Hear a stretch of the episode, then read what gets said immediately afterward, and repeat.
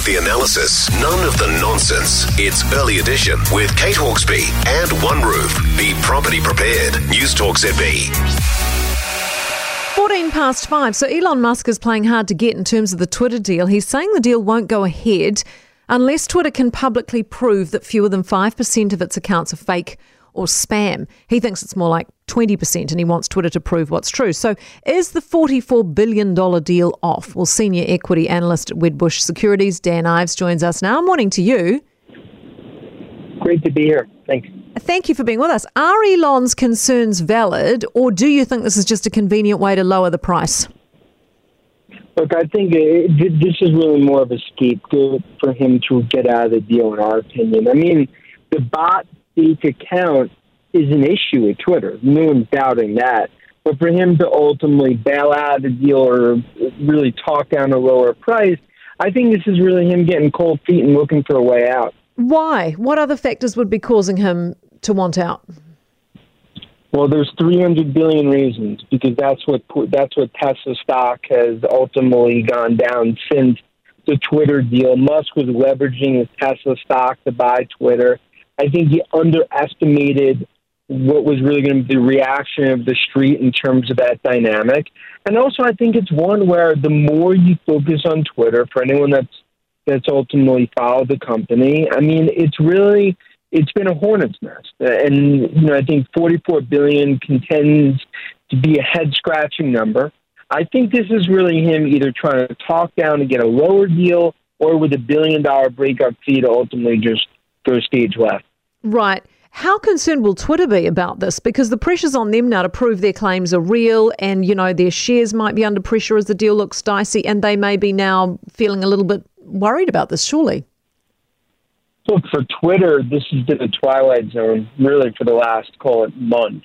Because, you know, and they, they thought they had a deal at fifty-four twenty stock, you know, and obviously the market's changed dramatically. And that's why Twitter's board back against the wall, because to prove this, this will ultimately probably likely end up in the courts or in getting to some negotiated settlement, which means Musk will probably buy Twitter, you know, somewhere in the low to mid forties. I think, and right now, I would assign probably a sixty to sixty-five percent chance that Musk walks from the deal. Really? Because he's saying he still wants it to go ahead, but I guess Twitter's got no choice but to accept whatever offer he gives them at this point. Well, I think that's really the quagmire for Twitter, because they know if Musk walks and deals done, stocks probably somewhere in the mid to high twenties.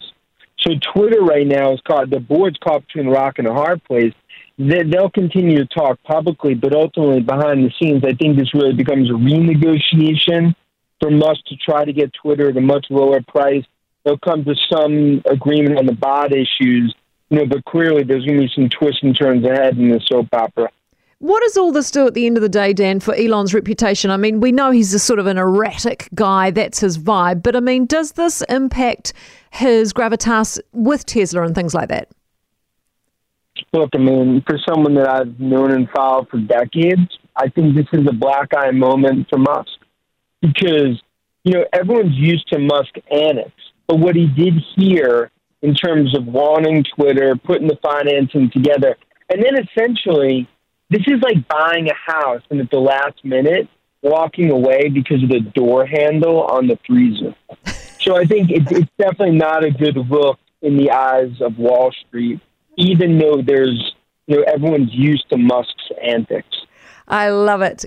Fabulous to have you on, Dan. Really appreciate it. What great talent he is. Dan Ives, Managing Director and Senior Equity Analyst at Wedbush Securities. Um, walking away from a house deal because you don't like the door handle on the freezer. That's the sort of thing I'd do. Quite frankly, I don't like the door handle on the freezer. I can't buy it. Um, that's hilarious.